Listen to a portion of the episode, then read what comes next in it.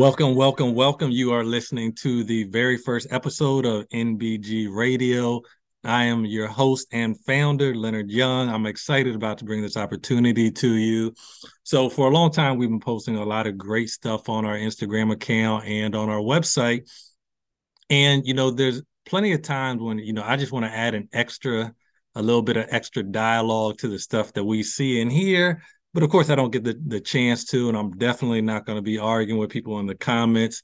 So we started this podcast really with the goal of being able to kind of go deeper into some of these subjects and really for me to just give my personal take on some of this craziness that's happening uh, around our black community and involving our black culture. So today, the very first thing I want to talk about, there was a recent um, post going around the internet involving um, a white politician speaking about why black students were attending an HBU, HBCU instead of the local white institution. And I'm about to play a clip right here. This is from uh, Roland Martin show. So I'm about to go ahead and play it, and then I'm about to speak about it real quick. Watch this when we go to the chancellor at UTC and say, why aren't you recruiting more black students to University of Tennessee at Chattanooga? And he he's, they're all going to TSU. Uh, you know, are you are we doing a disservice to all the other universities on trying to recruit African American students and minority students because y'all have made such an aggressive promise to these students to come there that they're bypassing and get a same education. I mean, uh, what I'm trying to figure out in my mind, let me help. all this, all of a sudden, 2,000 students out of the blue decided, no pun intended, because not that's the of the colors of the school. yeah, out of the Why, blue. why did they come to TSU? Was it the aggressive marketing campaign? So, first of all, when he talks about the aggressive marketing campaign, HBCUs at one point did not have an aggressive marketing campaign. Still to this day, I feel like they still do not have an aggressive marketing campaign. A lot of the stuff we see regarding the HBCUs is stuff we see on social media. So, social media, I mean, HBCUs have always been hype, they have always been lit. Their homecomings have always been legendary, the band, the college experience.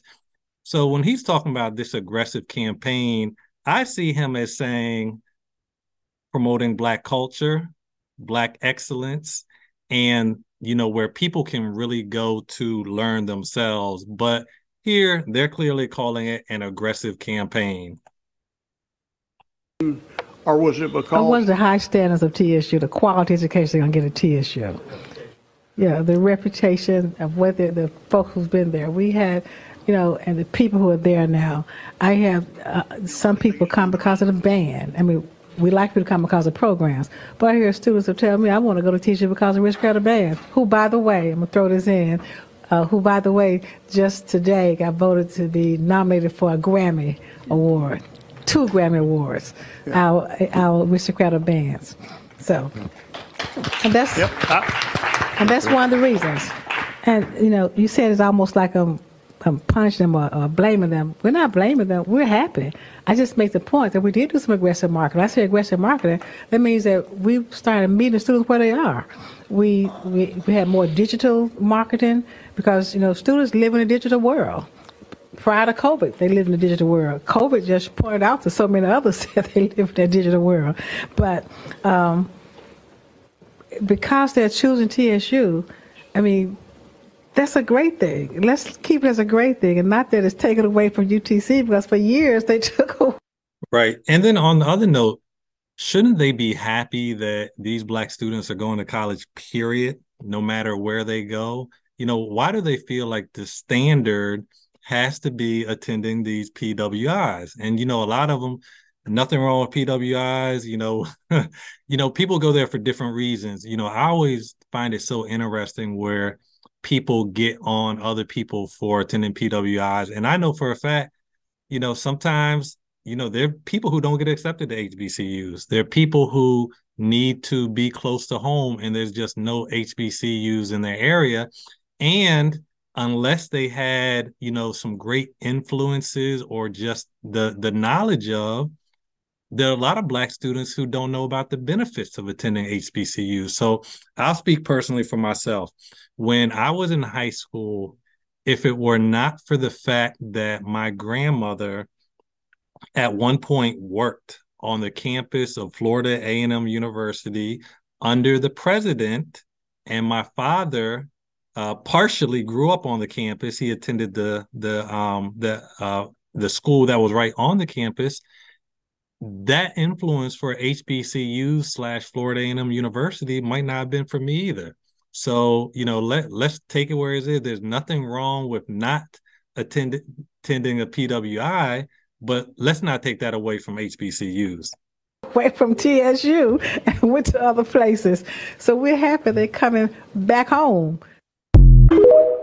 So, you know, I thought that was just a great clip because I think a lot of HBCUs can relate to this. And so, you know, I was just trying to look for an article real quick where it said um, the 10 powerful advantages of attending an HBCU. And this is coming from collegeexpress.com.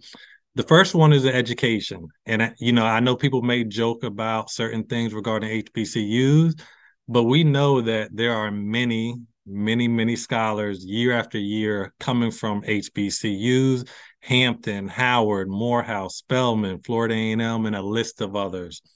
Next, let's talk about the caring professors and, and faculty.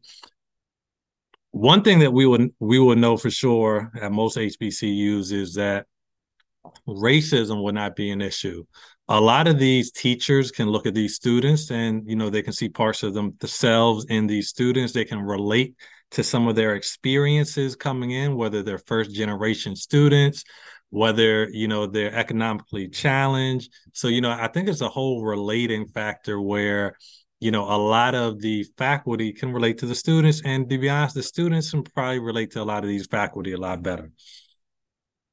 Let's not talk about black culture when you go to an HBCU, um, kind of like uh, the president of Tennessee State mentioned, Dr. Glenda Glover, you know, there are a lot of factors involved. We're not only talking about the education, we're talking about the band, we're talking about the culture, we're talking about the experience, we're talking about the community of Black excellence. So, you know, there's a whole lot of things that, um, and, and not even to mention the alumni, the alumni networks are strong in many areas. So, you know, it's more than just, you know, a one trick pony attending an HBCU.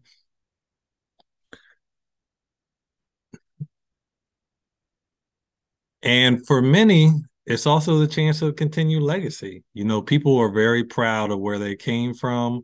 Um, I'm always excited when I hear about people talking about you know, my grandfather went to HBCU, my parents went to an HBCU, I'm going to HBCU, my cousin going to HBCU.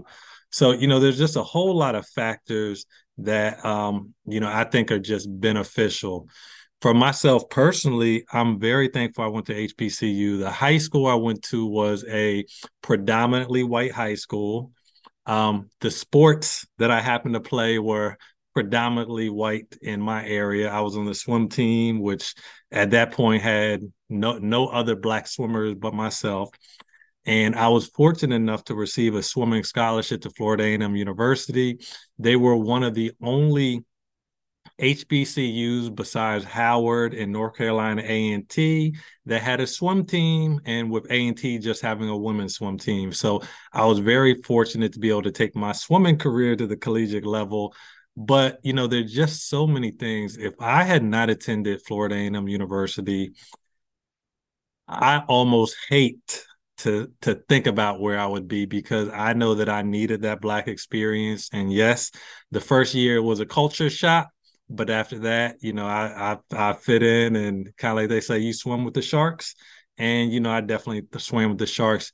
And that experience has really guided to me guided me to where i am now um, so just to recap, there's nothing wrong with attending a, a PWI, uh, you know, college or university, but I will say there's nothing like the Black experience of attending an HBCU. And with that said, I want to thank you for joining me for this first episode of NBG Radio. Hopefully, we will come on to you weekly, just talking about subjects that are in the news that you should know about. So until next time, make sure you follow us. Uh, NBG Radio will be on all the podcast platforms. Follow us on Instagram, National Black Guide, and check out our website for news and announcements.